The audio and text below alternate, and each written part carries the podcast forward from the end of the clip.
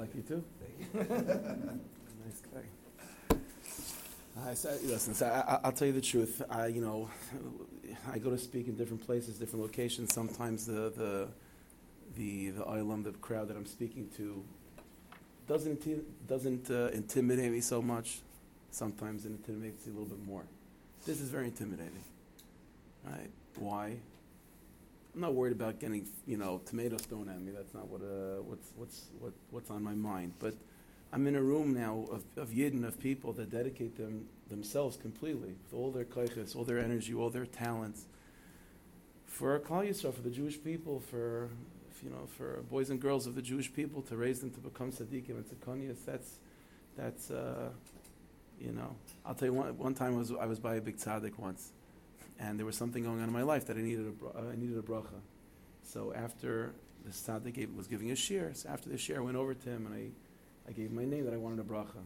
So he looks at me, he says, Hashem should bless you, that you should know how much he loves you. And I said, thank you very much, but uh, Lamaisa, I, I need a bracha. And he said, did you hear what I just said? That you should know how much Hashem loves you. So I mean, really, I, that, that's the biggest thing that the biggest gift that God can give every single one of you is just for you to know even a little bit.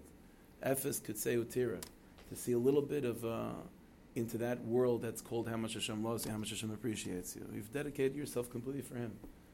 You know, so really, you know, anything that I can say is uh, is really just trying to somehow give context for every single one of you to appreciate and to realize not only the magnitude of what you're doing, but to appreciate the gift that is your ability to do it.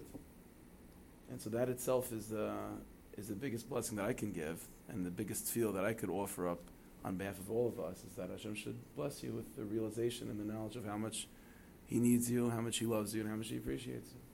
That's the ikr. Okay, but you know, since you know I'm talking to people that are Bali Achrayas, you know, people that take responsibility, see a problem and try to fix it. You know, there, there are some people that they see problems. Some people don't see problems. Some people see problems and are not interested in trying to fix it.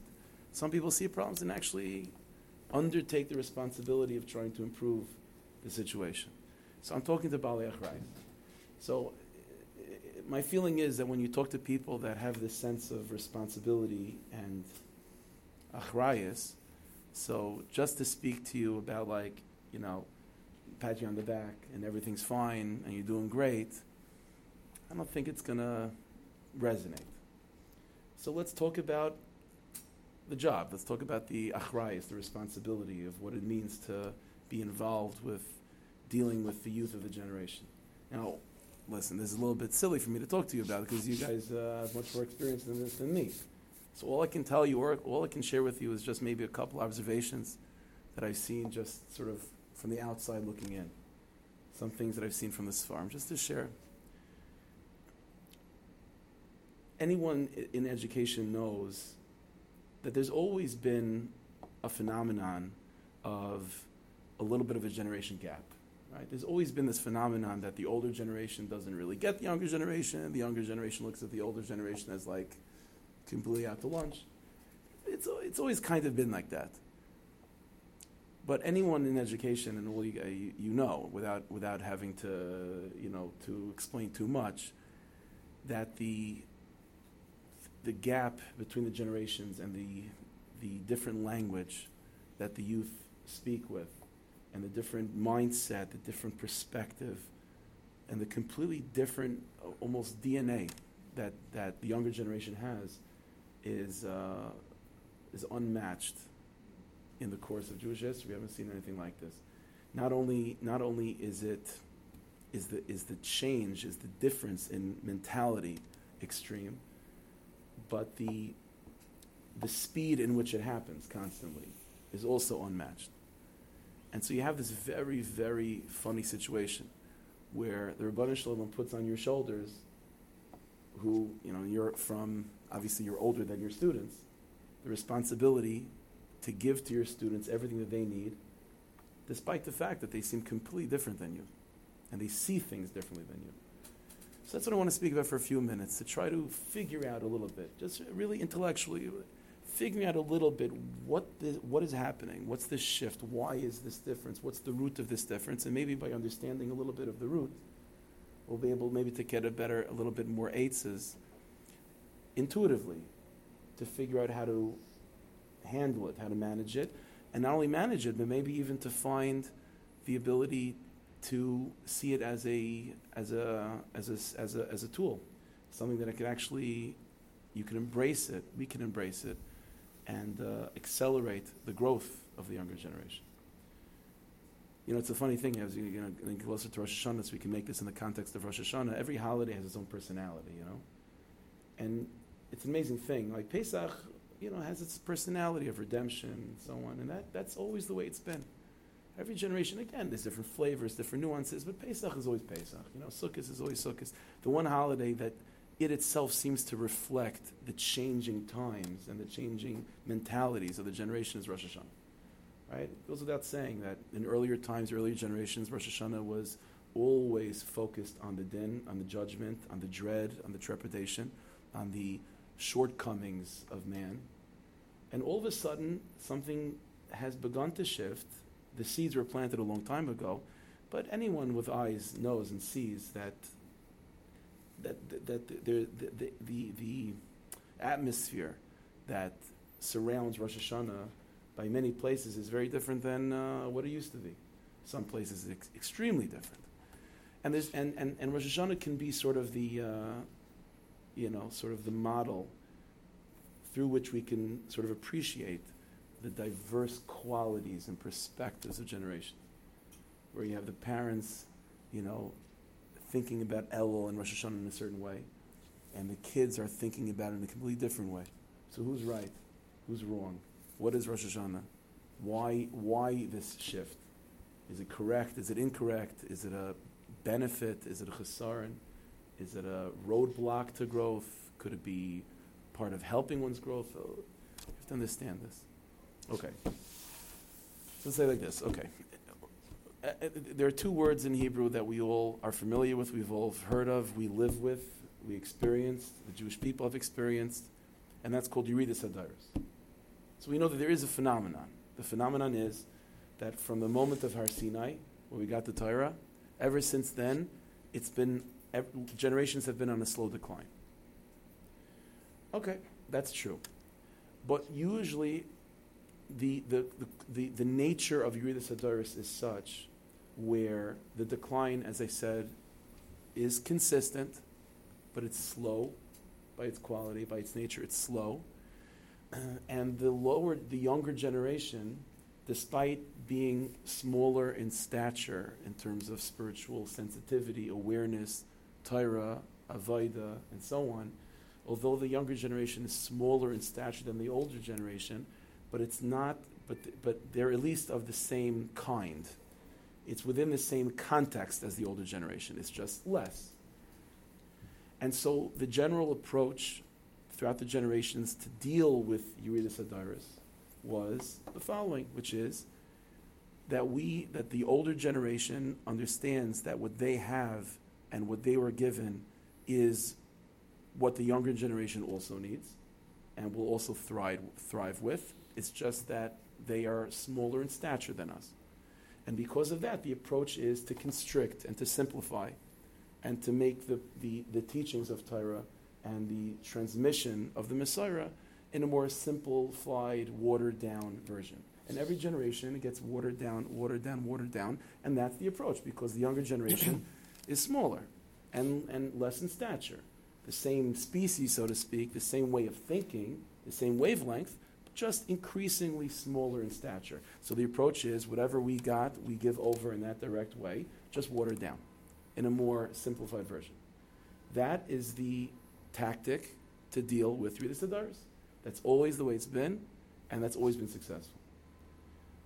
But what we see in these generations doesn't seem to fit with the usual model of Yeridas Hadaris.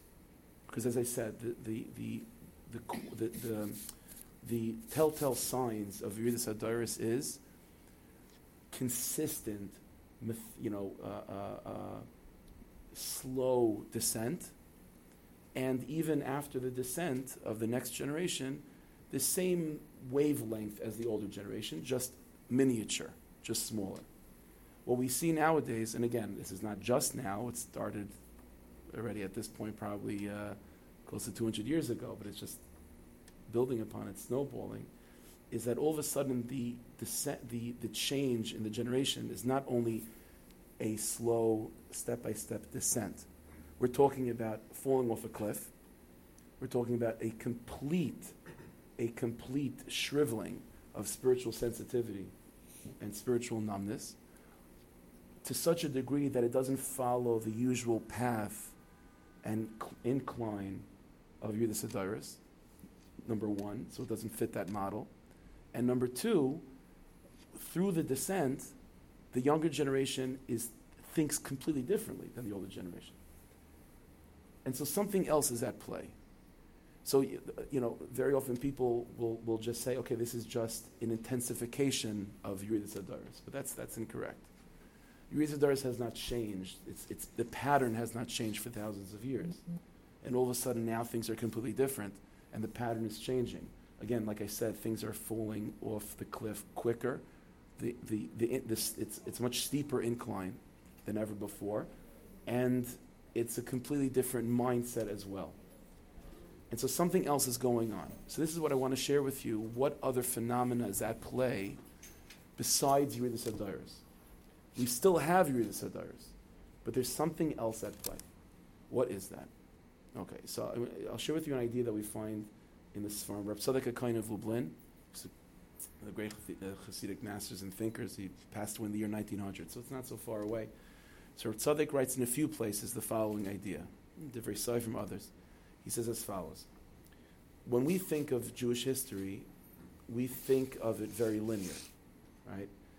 Something happened in the past, and certainly whatever happens in the past has a, has an effect going forward, right? So Hashem gave us the Torah in Har Sinai, so that was a major event, and so that has an effect going forward. So much so that every single year on Vav Sivan, we feel the effects of that event that took place on that original Vav Sivan. And that's true with all past events. But Tzadok says a phenomenal thing. He says that's not the full picture of Jewish history. The way to think of Jewish history is like throwing a rock into a pond. When you put a pebble into a pond, it causes ripple effects in all directions. So says Tzadok, just as events in Jewish history have their effect going forward, and they create a ripple going forward. And there are certain moments in time where we feel that ripple stronger. So too, there are eventualities in Jewish history that have yet to be, but will be, and are guaranteed to be, that they also cause a ripple effect going backwards in time. Says Tzadok, one great eventuality, which Bez Hashem is right around the corner, is the coming of Mashiach. That is an eventuality that's guaranteed to happen. Uh, and says Rav Tzadok, in the later generations of Vikas of the Mashiach, besides the phenomenon of Yeridas Hadaris, which is a result of moving away from that original moment of Har Sinai, there's something else that we're feeling, which is the ripple effect of the light of Mashiach boomeranging backwards in time. And so, says Rav Tzadok, this phenomenon of us feeling the effects of a future event that has yet to come creates a very confused neshama. Because here's the idea. What the neshama of our generation is trying to process and to come to terms with is that it's trying to figure out what is it that it's feeling? What, what is happening to itself? and what and what and what the neshama of our generation is trying to grapple with is that it's looking for tools and it's looking for a language through which to articulate and to process the light which it's subconsciously feeling boomeranging back from Mashiach. Now that sounds a little bit strange and out there, but this is the reality. That's what Tzadok writes. And let's understand the type of Torah, the type of experience that the nesham, that that we experience now, a Yiddishkeit of now, of pre-Mashiach, versus a, a, a Yiddishkeit of post-Mashiach, are very, very different. You see, post-Mashiach, which is again what the neshamas are subtly picking up on and trying to process, post-Mashiach is a world where Torah and mitzvahs are not things that we do. I mean, there'll be things that we do, but Torah and mitzvahs will be as real and as tangible as the very table that we're sitting by. Where the concept of Elokus, the concept of the Ribono Shel Olam, the Ribono Shel Olam will no longer be just a formula and an idea that we officially subscribe to and that we were willing to die for. But when Mashiach comes, like the Pasuk says, like the Rambam ends off Mishnah Torah with, that with the coming of Mashiach, Umalah Aretz Deyes Hashem, that the world will be full and saturated with God's knowledge, Kamayim Amachasim, like waters fill the ocean. Waters filling the ocean is not a concept, it's not a formula, it's not a theory. That's something that's mamash, it's, it's tangible. The coming of Mashiach ushers in a, a new way of engaging with Yiddishkeit, where Yiddishkeit and Elokus and the Ribono Shel Olam is more real than anything else. Like the Rambam starts Mishnah Torah with such a sentence, it's an amazing thing. The Rambam begins his book, Mishnah Torah, which is all of Torah, all of Yiddishkeit is in that book. How does he begin? So it's an amazing thing. The Rambam starts with the following words: Amid Yisaid HaYisaidis, V'Amid HaChachmas, the foundation of all foundations and the pillar of all wisdom of Torah, is the following truth: Sheyesham Motzoi Rishon, that there is an original existence. And through that existence, that's called God, everything else exists. And if it wasn't for God's existence, nothing else would exist. That's a very strange term to talk about, to call Hashem. The existence. He's the Bayrei, He's the creator, He's Hashem Yisbarach, HaKadosh Baruch Hu. God, we have a lot of words. The Rambam is very particular with his language because the Rambam is foreshadowing like where this is all headed. And the purpose of all things, when, when Mashiach comes, God will not be described as the creator anymore. God won't be described as the one that knows all things. Uh, God will be the existence. And let's understand the Yiddishkeit of post Mashiach is a Yiddishkeit that's completely, that's completely, uh, uh, uh, uh, you know, orbiting God as the existence. And this is what the neshamas of our generation are feeling intuitively and are trying to process. Now, this is where the difference between the, the, the, the, the type of mesorah that's been transmitted until now versus the type of mesorah that needs to be given to the generation to give them the tools to process what they're feeling. In earlier generations, as I said, the Torah was not was not was never tried to be described in such a way of reality itself. These are things that we have to do to guide us through reality. What is reality? The room that we're sitting in. Torah and mitzvahs are there to give us direction through this room. And that is an approach that was that's good and whole and holy and wholesome and perfect for neshamas that are not feeling the reverberations of Mashiach. And and that's what's been until recent times. And be, and with the quality of Yeridas Hadaris, the approach was I'm going to, the early generation says, I'm going to give over to the younger generation the tools about how to navigate through reality. Reality, as I said, is this physical world. That's it, pretty much. And we're going to have, we're going to give them Torah mitzvahs, which is to help them navigate through life. But because they're less than us and they're smaller in stature than us, it has to be even watered down and even more simplified. The problem is, is that because we're dealing with a generation that's feeling the reverberations of Mashiach, what they're really looking for is a way to articulate and to process a Torah that's no longer just guiding them through life, but a Torah that that is more tangible than life itself.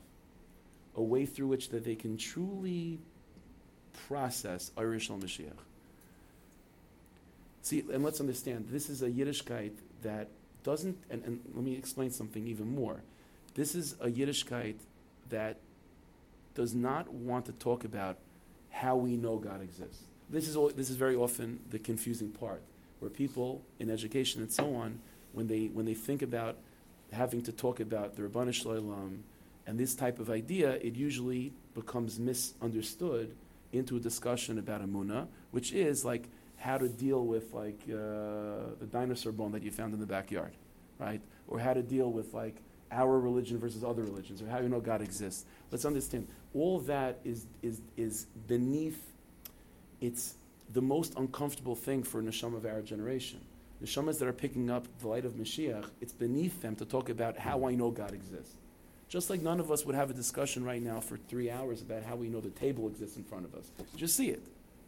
Neshamas that are picking up on the reverberations of Mashiach, God is the reality. To talk about how I know God exists is it feels like clothing that doesn't fit. So when we talk about Amunah and we talk about a Yiddishkeit that's revolving around God as the existence, we're not talking about proving God's existence. And we're not talking about age of the universe or comparative religions. That's not what we're talking about. That's even if the kids say they're bothered with that, that's not really what they're bothered. What we're talking about is everything you're already teaching, whether it be Shabbos candles, whether it be about tefillin, whether it be about Shabbos, whether it be a block Gemara, whatever the whatever the Torah is that you're already teaching. We're talking about trying to give a third dimension to it, where the children are are are are are allowed in to the experience of realizing that Shabbos candles is not just something that you do, mm-hmm. but through that action of lighting Shabbos candles, there's something inside the neshama that's called Neir Shabbos that's becoming activated.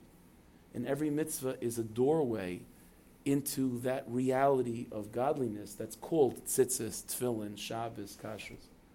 And so it's not another subject, it's not another discussion about how I know this is true. That's, that's, that's unbecoming for them. That doesn't, that's not giving them the tools to process Arish Mashiach, because the coming of Mashiach is not a time where we'll be able to prove God exi- God's existence. All there will be is God's existence. And so the type of discussion to have with uh, the, to neshamas that are sensitive to Arish Mashiach is not how do we know God exists. It's we know God is the existence. Let's try to figure out ways in which we could experience that existence, both intellectually, emotionally, and even just, just intuitively. And the tools that we have is not outside 613. It's all within Targum mitzvahs. It has to be such. Because the 613 are the only ways in which we connect to the existence of God. It's just a matter of seeing mitzvahs as openings and channels into the true reality, which is called God. I, I say this in shul, and I, you know, for some of you maybe have heard this from me, so don't give away the answer. So what I usually ask guys is like, might, the girls, the women over here will be mindful me, but like, what is this? So you don't have to be shy. Tzitzis, yeah? Incorrect. These are strings that I wear to allow me access to a place in my neshama and a place in God that's called tzitzis. Again, these are strings that I wear to allow me access to a place in Elokus that's called tzitzis. That's what a mitzvah is. And thinking about mitzvahs and approaching mitzvahs and learning about mitzvahs and speaking about mitzvahs in such a way, that's that, in my humble opinion, the, through the Sfarim HaKadoshim, again, it's not my opinion, it's what Tzadok writes, this is the way, this, this is giving the younger generation the tools to process what it is that they're intuitively feeling. Now, what makes this job that much harder, and I'm not trying to make it easier on you, I'm just telling you the reality. What makes this job harder is that there is still the phenomenon of Yeridas Hadaris. This is not, this is not, you know, replacing that phenomenon. So at the same time, where you have people whose, to a certain degree, a certain side of them, their spiritual sensitivity and devotion to focusing on Torah and Vayt and so on is diminished as the generations go on, which requires the older generation to communicate in more simplified terms and simplified ways. At the same time, the deepest part of the neshama is hearing Arish Mashiach, sensing Arish Mashiach, and therefore is demanding the deepest Torahs and the deepest experiences ever. And so this is now your job. Your job is to somehow, my job as well, is to somehow communicate in simple terms the deepest ideas. and the deepest experiences. Thank you very much. Right? So that's a, that's a hard job. That's a hard job. But despite the fact that it's a hard job, first of all, it's not impossible. Second of all, if Hashem put you in that position, that means you have to do it. it means you can do it. it. means we have to see our students as immature prophets. Immature prophets. Very immature prophets. But prophets.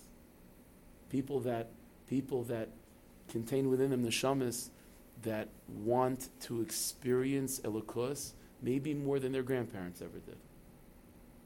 But at the same time, that, you know, that very um, passionate drive of prophecy, so to speak, is packaged in a big baby, in a big baby. And so th- th- this, is, this is the job that we have to do, which is to figure out ways in which to be honest with ourselves and to say and to somehow communicate and to give over a Yiddishkeit, which, which is a Yiddishkeit that, that, that, that we are also trying to experience. A Yiddishkeit that, that we're also doing mitzvahs in such a way where we're trying to enter into that space that's called the mitzvah. When, you, when, when we engage in mitzvahs like that, and we give over lessons of Yiddishkeit, where the lesson itself is saturated with the mood and the atmosphere of that this is more real than anything else you're ever going to experience, then they'll, they'll figure it out. Because, you know, one of the great, one of the great mysteries, it's an amazing thing. One of the great, you know, the, the, the tools, according to Chazal, by the way, I don't have any, there's no clocks here. This is the problem, by the way. I'm just saying. Did purposely. Okay. So here, just one of the, one of the, the great, there you go. So one of the great, a few more minutes, we'll just end with this one of the great uh, tools that the, the, tradition of prophecy that was passed down from generation to generation in the Gemara is called Maaseh Merkava, the workings of the chariot. And what's an amazing thing, the Gemara says in it's a Mishnah Chagiga, the Mishnah says in Chagiga that those secrets, which is again, which is exactly what we're talking about, figuring out a way to communicate the reality of God and the reality of Torah mitzvahs. So that's what the older generation, the, by the times of the Nevi'im, the Chazal, that's what they did. That's what, that was Maaseh Merkava. So how did they do it? What's amazing is that the language of the Mishnah in Chagiga is that the, the master would give over to the student, but he wouldn't say it. He would give over Rashi Prakim, you know, half a sentence here, half a sentence there, Rashi Prakim, right? And the student had to be a Chacham Umevin Midaitai. The student had to be wise enough to figure it out on their own. Because the truth is, that these are things that cannot be articulated. How do you give over to someone else the experience of Elokus? You can't really. You can talk around it. That's why in the, in the Hasidic Sfarim, what's the most famous, most popular word in all the Hasidic Sfarim? Bechina. What does the word Bechina mean? Not a test. Bechina means something like. Every other word in Sfarim, Bechina Shabbos, Bechinas this, uh, the aspect of, the aspect of, something like this. Why, why don't you just tell me the point? What's the word Bechina? The answer is because you can't say the point. You can, you can create an environment in which the point itself emerges on its own. And this is how to, when we communicate to our students, there's two types of languages. There's a way to communicate where you are giving information, and there's another type of communication where what you're trying to do is really make room for something to become clear on its own.